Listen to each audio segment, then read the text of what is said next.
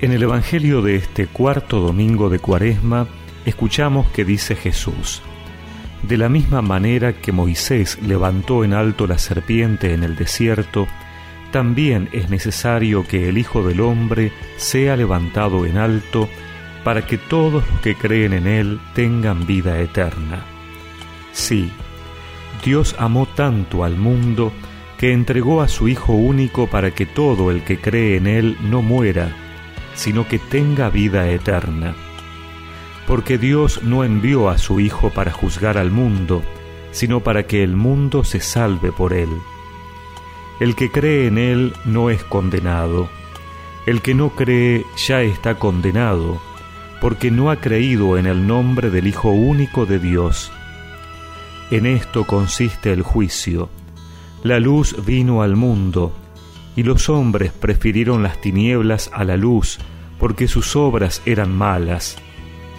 Todo el que obra mal odia la luz, y no se acerca a ella, por temor de que sus obras sean descubiertas.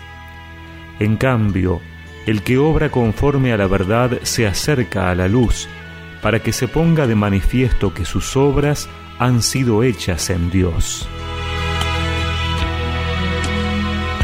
Las palabras de Jesús nos anticipan de manera muy clara lo que viviremos en la Semana Santa y la Pascua.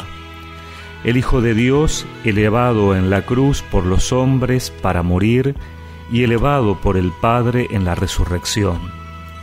Gracias a su muerte y resurrección, todo el que cree en Él se salvará. Y Dios lo hace por amor, porque no quiere nuestra muerte, sino nuestra salvación. A veces pensamos en un Jesús que es juez, que nos va a juzgar. Y sin embargo, el Evangelio que hemos escuchado es muy claro. Él no vino para juzgar al mundo, sino para que el mundo se salve por Él.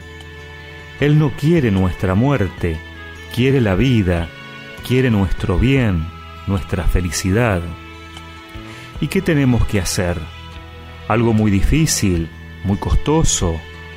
No, tenemos que creer en Él, dejarnos iluminar por Él, dejar que su luz penetre hasta los lugares más ocultos de nuestra vida, incluso esos que tenemos en secreto, que nos da vergüenza por lo que hemos hecho o cómo pensamos.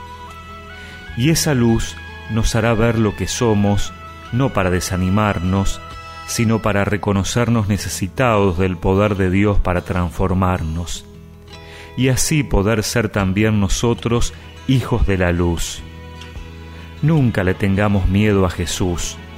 Al contrario, acerquémonos a Él con confianza, sabiendo que el amor de Dios es tan grande que para Él nunca hay nadie perdido. El cielo gris está, arroja lágrimas, parece interpretar mi alma que hoy está cansada de seguir, sin ganas de vivir en una oscuridad que parece el final.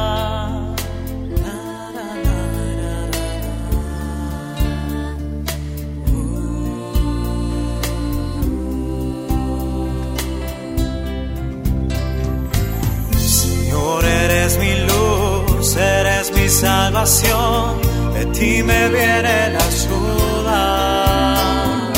Señor, eres mi luz, eres mi salvación, lléname con tu ternura.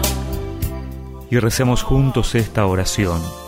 Señor, ilumina mi vida y mi corazón, para poder yo también ser luz entre mis hermanos. Amén.